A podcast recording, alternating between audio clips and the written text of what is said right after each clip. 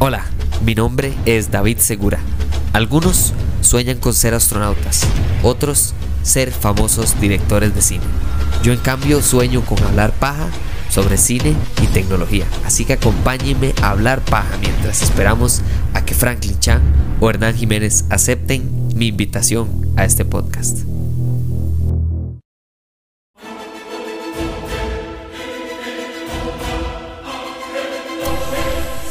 Entonces, mientras me tomo un par de horas y días para poder sentar y meditar y, asimilar y digerir y comparar un poco de mi posición, viendo, especialmente viendo la reacción del público general a Doctor Strange, creo que lo más importante para mí ahorita es poder meterme un poco hacia episodios que se alejen de Doctor Strange y sus consideraciones y esta papa caliente que se ha convertido esta película, pero también no alejarme lo suficiente de Marvel como para no pensar eh, en mi opinión acerca de lo que está sucediendo ahorita con esta quinta temporada, porque ya, ya para este momento son temporadas lo que está haciendo Marvel cada año del universo cinematográfico de Marvel. Sí, sí, básicamente que por supuesto que la quinta fase de, de Marvel, eh, igual que toda buena franquicia, es criticada siempre viendo hacia el pasado como los años perfectos, los años dorados, los años increíbles, bla, bla, bla, ¿verdad? Y me, gusta y me interesa hablar de eso en Doctor Strange, muy especialmente porque me, frustra un poco el hecho de que la gente en serio lo vea tan perfecto en general. O sea, cuando la gente habla de la, de la trilogía original de Star Wars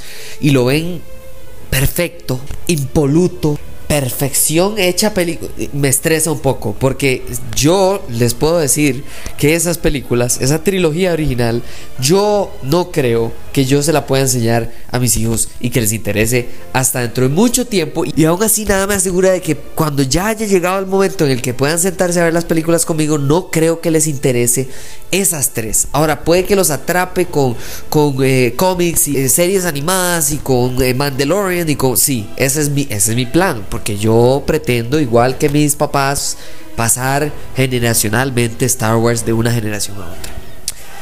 Pero veo Marvel haciendo lo mismo y me frustra porque eso a la larga lo que hace es que todo el mundo empieza a darse uno al otro y eso no es lo que me interesa a mí cuando yo veo una franquicia. Lo que me interesa a mí es disfrutar de lo que yo amo y tratar de ver si a mis futuras generaciones, a mis amigos, a las personas que me rodean, a las personas que me importa decirle, a la gente que escucha el podcast, lo escucha, no lo agarra y dice, ah, es que esta frase usted está gramaticalmente incorrecto y en esta usted no está considerando que en el cómic de 1987 Doctor Stephen Strange dijo que él jamás en su vida haría tacata tacata y eso lo dijo en la película y, eh, eh, no.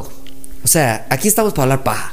Y hablar paja es algo que uno hace con gente de confianza, con gente que lo entiende a uno, que lo escucha. No tiene que compartir mi posición. Yo disfruto con toda mi alma hablar con personas que no comparten mi posición. Y agarrar y decirles justo lo que pienso es esperar de ellos lo mismo. Y el contraste entre esas dos opiniones es probablemente la mejor conversación que yo disfruto después del cine, eh, cuando estamos en algún evento, almorzando, cenando, lo que sea. Eso es lo que disfruto. Por eso hago este podcast y por eso hablo de estas cosas, especialmente del gran final de Moon Knight, que es una serie que igual que Doctor Strange, creo que pudo haber sido mejor. Ahora, eso no significa que la odié, eso no significa que es la mejor serie de la historia de la humanidad, pero lo que sí verdaderamente significa es que disfruté lo extraordinariamente bueno que me dio y qué lástima que desaprovechó A, B y C. Y en Moon Knight, ¿qué es A, B y C? Bueno, viendo el final de temporada, para mí A, B y C, lo que desaprovechó esta serie es un poquito más de tiempo. Y yo no sé si es una nueva política de Marvel, yo no sé de dónde carajos Disney sacó esta vara que ahora, bueno, las series son de 6 episodios, eh, porque al parecer Obi-Wan Kenobi también va a ser solo 6 episodios y estoy choqueado de esa vara, ¿no? Me parece lo más extraño de que algo que es casi que más allá de Mandalorian, el, impulso de vivir de Star Wars, no sea por lo menos de unos 8 episodios. O sea, yo no estoy pidiendo que hagan esas temporadones que hacía eh, eh, Flash y, Arrow, ¿verdad? De 21 segundos episodios. No, no, metele un par de orillas más, ¿me entiende? Y ahí es donde llego. ¿Por qué digo que se hubiera beneficiado más tiempo? Porque disfruté muchísimo de lo que me dio la serie. ¿Qué me dio la serie? Me dio una exploración profunda y positiva, que es la palabra clave, sobre la salud mental de una persona. Ni siquiera voy a hablar de específicamente el padecimiento que tiene Mark Spector en esta serie. No, no, no, no. Estoy hablando de salud mental. Salud mental en general. Háblese de depresión, háblese, eh, eh, eh, no sé, bipolaridad, lo que usted quiera. En general, este uso incluso de, un psiquiátrico como un, como un espacio mental, emocionalmente, donde usted bloquea y trata de digerir lo que sea que está pasando, es genial. Cuando Mark está en el, en el episodio anterior, en el quinto, el ma está hablando con, con Steven. Y Steven lo que le dice es que esto es su culpa. Y él se empieza a pegar en la cara y se atrapa dentro de sí mismo. Y nos vamos de nuevo al consultorio con Ethan Hawke. Me encanta porque lo que demuestra es que sí, es cierto, él ya está teniendo una conversación más llevadera, teniendo una relación consigo mismo y entendiéndose y por qué tiene múltiples personalidades, pero aún así no significa que ya de la noche a la mañana todo se arregló. El ma igual vuelve a caer en estas prácticas de básicamente encerrarse en sí mismo e irse a una realidad falsa donde él se está cuestionando de que todo lo que está pasando es absurdo. Por supuesto, ¿cómo no va a pensar usted que es absurdo? Usted está hablando con una diosa egipcia en forma de hipopótamo que lo está llevando en un barco a través de la arena hacia la tierra prometida, que por cierto tiene música en español, que es cristiana, que lo que simboliza es que él no es de la vida, de la próxima vida, digamos, del, del paraíso egipcio, sino que es del paraíso más cristiano, más español, más latinoamericano, más... Y eso dándonos incluso una pista de Jake Lockley, que Jake Lockley al final de la serie lo que llega a decirnos es, este madre también habla español, es hispanohablante, ¿por qué? Eh, tiene que ver con sus raíces, tiene que ver con el hecho de que este madre tuvo que aprender otro idioma para poder escapar de la mamá, no sabemos. Y esta especulación es lo que me encanta. Porque me encanta ver esta película y ver los beneficios que le llega al universo cinematográfico de Marvel. Uno, el hecho de que estamos metiendo más riqueza a un universo que ya de por sí tiene a los Eternals, que tiene los dioses de eh, nórdicos, que van a llegar los dioses, por cierto, eh, eh, griegos y romanos, que van a llegar dios, o sea, mae, estamos metiendo una complejidad más todavía en lo que ya de por sí existe. Y eso me encanta, porque la complejidad lo que nos da es más oportunidad. Y más oportunidad nunca ha sido malo, sino que lo diga Loki que nos abrió el multiverso. y entonces, recordemos que el Mae malo de ahora no es como Thanos. Thanos quería algo muy claro, muy sencillo, muy directo. ¿Ok? Thanos quería seis piedras y con esas seis piedras hacer un chasquido y eliminar la mitad del universo.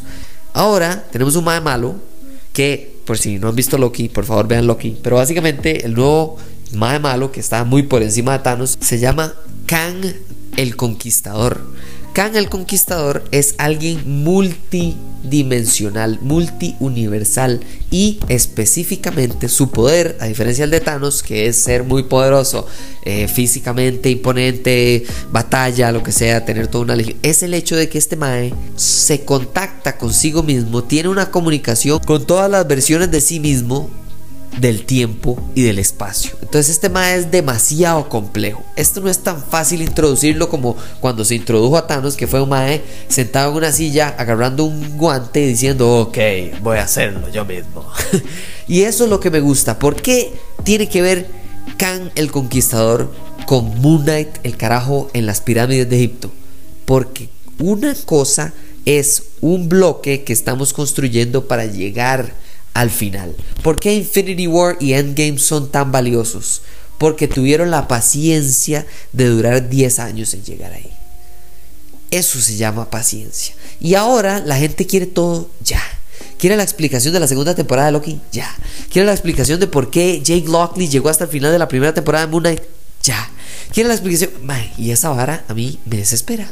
Porque lo que la gente mucho alaba, que es, ay, vean qué bueno que Kevin Feige se fue a reunir con los hermanos Russell y con no sé quién.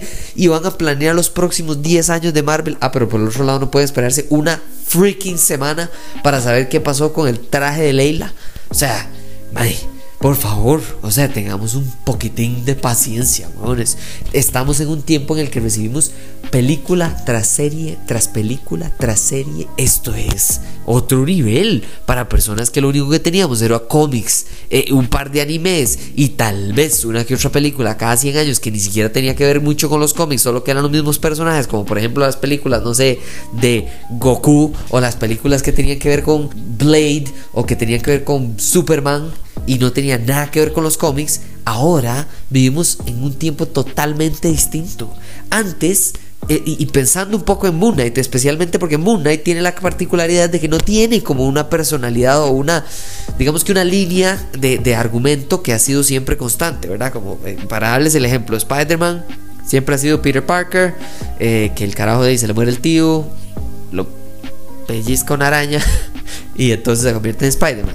Y taca, taca, taca y todo lo que usted sabe. Flash, se le muere la mamá, eh, culpan al papá por la muerte de la mamá y él se devuelve en el tiempo a tratar de ver cómo hace para arreglar a la mamá y toda la cosa, ok, taca, taca, taca, Es Superman, es un carajo de Krypton, que el mae viene, pa, pega en la tierra, el sol de este universo lo hace super mega increíblemente poderoso y la tecnología de él y taca, taca, taca, taca, taca, Superman. Ok, Moon Knight no es ese mae. Moon Knight no es como, ah, es que el mae andaba en Egipto y lo pellizcó un pájaro que tenía el espíritu de Khonshu adentro y entonces ahora el mae tiene el poder de la luna. No, no, no es ese origen. Eh, perfectamente mañana pueden sacar un cómic en el que el mae era astronauta, fue a la luna y lo picó una piedra de la luna y tiene el poder de la luna. Este mae no tiene algo específico y eso les da mucha libertad. Y me encanta porque entonces eso es lo que disfruté de esta serie. Critico ciertas cosas, sí, critico que aprovecharon mucho el hecho de agarrar y eh, y hablar mucho del origen de Moon Knight y nos dejaron sin Moon Knight. o sea, seguimos estando muy sin entender al superhéroe. ¿verdad? No entendemos al, y por cierto, ni siquiera superhéroe, antihéroe. Esto es un carajo que tiene los poderes de un dios cuyo único propósito es el mismo propósito que tiene el Punisher básicamente el mismo de, Frank Castle, ¿verdad? Que es, usted hizo algo tan malo que usted no merece ir a la cárcel, usted merece morir y yo usted lo voy a matar para que usted no continúe haciendo lo que usted está haciendo. Entonces, ahora, es el Punisher. Lo que hace Konshu es muy parecido, pero tiene un problema, que Konshu funciona a través de avatar y la persona que él está dándole los poderes no siempre está de acuerdo con él, especialmente alguien que ni siquiera está de acuerdo consigo mismo. Esa es la riqueza de Moon Knight. Es un carajo que mucha gente decía, ah, este es el Batman de Marvel. No, señor.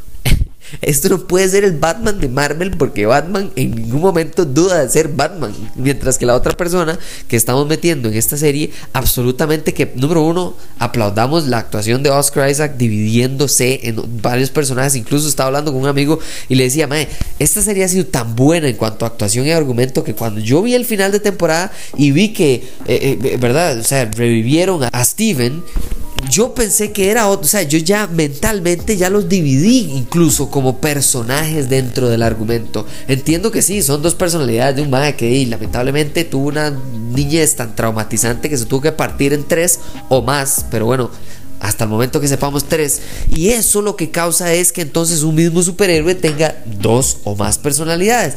Ahora, ¿eso es una debilidad? Al principio de la temporada absoluta y totalmente porque todo el mundo estaba perdido, confundido, etcétera, y esa era ese era el propósito, esa era la idea, esa era la meta del director y eso me fascina. Pero ahora al final vemos que la fortaleza está en unir las personalidades y eso viene en los cómics. Llega un momento en el que él para poder como desencadenar el mayor poder de la luna, no sé qué carajas, el mae ocupa entenderse, entender a Steven, a Mark y Mark entender a Jake y Jake entender a Steven y Jake, o sea, todos abrazarse. Entonces, eso es a lo que vamos, pero llevar eso paso a paso es, es algo súper bueno para ellos. Les da más tiempo, les da más contenido, les da más argumento, les da más riqueza, el personaje es más complejo, etc. Y entonces lo que, lo que sí critico es que no sabemos suficiente de Moon Knight. Sabemos un montón de Mark Spector, sabemos un montón incluso de Khonshu, sabemos de Amit, sabemos del personaje de Ethan Hawke. Ahora sabemos de Layla y el hecho de que ella es el Silver Scarab, este personaje, por cierto, de impresionante, impecable, egipcio, qué hermosura que por primera vez y, he visto en línea a, personas periodistas y personas de, de Egipto diciendo que esto es significativo, increíble y ha sido casi que el equivalente regional, porque ya tenemos uno continental, de Black Panther, ¿verdad? Cuando la cultura negra ve a Black Panther con su película, eso es representación. Pero también podemos ir más allá. Tenemos que hablar de, de, Shang-Chi. Tenemos que O sea, eso es representación. Y cuando esa madre se vuelve y la chiquita le pregunta que si usted es una superheroína egipcia y la madre le dice que sí en árabe y la o sea, es una es, eso, esos segundos que se tomaron de más ahí, eso es la razón por la que yo sé que si hubieran tenido uno o mucho dos episodios más, hubieran se hubieran beneficiado ampliamente de la riqueza de el personaje, de representación, de nuevos personajes, aunque por supuesto que ya dijeron que Leila es el Silver Scarab, pero no se parece en nada a la del cómic, porque incluso creo que es un mae, el mae del cómic. Eso es lo que yo critico y critico constructivamente. Disfruté un montón lo que me dio esta serie. No es la mejor. Para mí sigue en puesto número uno y número dos. Loki y Wanda. Para mí son increíbles como series. Y me encantó lo que hicieron especialmente para estar tan temprano, ¿verdad? En esta nueva exploración de Marvel de series de, del universo cinematográfico. Pero no es como que entonces agarro y digo, ah, madre, qué basura, ojalá nunca nos hubieran dado esta cochinada de serie que no sirvió para nada, porque en no sé cuántos minutos solo el 3% fue de Mark, eh, de Mark, de Moon Knight. No, sí, es cierto, falta mucho de Moon Knight por ver, pero eso para mí es algo que critico, pero también que espero ver más adelante. ¿Por qué? Porque perfectamente este carajo, imagínense este madre topándose a Blade y Blade ah, eh, con el novio de la Eternal esta que va a tener la espada esta maldita que va a tener. O sea, esos son los beneficios que yo quiero. Sí, le falta la serie, absolutamente, pero sé que eso lo van a reponer en algún momento. Y les doy, antes de cerrar esta eh, eh, reseña de la temporada y del cierre, final de temporada de Moon Knight, les doy un pequeño tip hacia, hacia lo que creo que es y va a ser dentro de muchos años cuando veamos hacia atrás Doctor Strange and the Multiverse of Madness. El multiverso de la locura de Doctor Strange como segunda película va a ser el equivalente de esta quinta fase de Marvel, va a ser el equivalente a lo que fue Avengers, la era de Ultron. Porque Avengers, la era de Ultron, muchas personas estaban de acuerdo con que disfrutaron la película, pero no cumplió sus expectativas. ¿Por qué? Por, por Ultron, porque A, porque B, porque C, porque ok, todos tienen derecho a esa opinión. Pero muchos años después, ahora vemos que esa introducción de los gemelos era importantísimo para llegar a Wanda, era importantísimo para llegar de paso a Ultron, por cierto, a What If, de paso a las gemas para llegar a tal cosa, de ese montón de cosas que en este momento no vemos. Es parte de la razón por la que Doctor Strange tiene debilidades muy marcadas, igual que Ultron tuvo debilidades muy marcadas son para llevar a cabo ciertos desenlaces dentro de algunos años que usted y yo no podemos ver ahorita porque estamos del lado de afuera. Así que nos toca que disfrutar, sí, criticar también, tener una opinión totalmente, pero agarrar el otro lado de la opinión, el otro lado de la crítica y decir es que como usted no detesta Doctor Strange, usted es lo peor, o como usted no ama eh, Multiversus Man, usted es lo peor eso no es el sentido de esta película y mucho menos el sentido de una serie como Moon Knight. Yo amé las actuaciones que nos dio Oscar Isaac. Este señor merece todos los premios posibles que le puedan dar por esta actuación que se jaló en esta temporada. Además de eso, el, premio a, inspiración y representación que hizo Leila en este, en esta final de temporada genial, aplaudible, por favor no la desechen, ténganla ahí a mano, que ella por favor vuelva a salir y que nunca se separe de la diosa hipopótamo esta que le dio los poderes. Yo sé que ella dijo que era temporal, pero yo no le creo, yo quiero que tenga sus poderes para el resto de su vida. Y por último, me encanta el hecho de que llegamos a un final de temporada con suspenso, porque sí, todo buen final de temporada nos mantiene enganchados con el personaje, sí, con la temática también. Eso es para mí el buen final de una, serie. Toda serie y toda película y todo libro tiene derecho a dejarnos con lo que se llama un cliffhanger, ¿verdad? Que es que no terminan por completo la idea para dejar abierta la oportunidad para más contenido, más creatividad, más personaje, más crecimiento, lo que sea. Pero también tiene que hacerlo bien. Una cosa es que usted diga, ah, es que yo eh, voy a hacer un vaso. Dice, pero el vaso es horrible. Dice, hiciste el vaso, pero te salió mal. Eso es el punto. Ellos querían hacer un cliffhanger, querían hacer un final de temporada que dejara ciertas cosas abiertas a más oportunidad, pero es de hacerlas bien hechas. ¿Cómo es bien hechas? Bueno, ya dos personalidades tienen el control. Ya vimos en acción a Moon Knight, no lo suficiente, pero en acción a Moon Knight, incluso cambiando de trajes y por qué eso es beneficioso para él y por qué Leila es parte. Eso para mí es riqueza en cuanto a un personaje, de una serie, de un crecimiento, de un universo cinematográfico, de Egipto, de representación. De... Podemos seguir horas de horas, pero también hablemos de lo importante que es esto como una temporada separada como una temporada, ejemplo, que usted viera en Netflix y que usted no sabe nada acerca de Moon Knight, usted podría verla y entender cosas temáticas de salud mental absolutamente válidas y necesarias para una persona. Esto enriquece a una persona en cuanto a creatividad de contenido y temática. Ah, y por cierto, es de superhéroes buenísimo. De un antihéroe que por cierto es destructivo y vengativo como nadie. Pero eso no lo vimos suficiente ahorita. Cuando llegue, hablaremos de ello en Hablemos Paja porque eso es lo que hacemos aquí. Muchísimas gracias por escuchar este episodio. Ya se viene más de Doctor Strange, se viene más de tecnología, se vienen buenísimos episodios y nos hablamos en la próxima. Muchísimas gracias. Chao.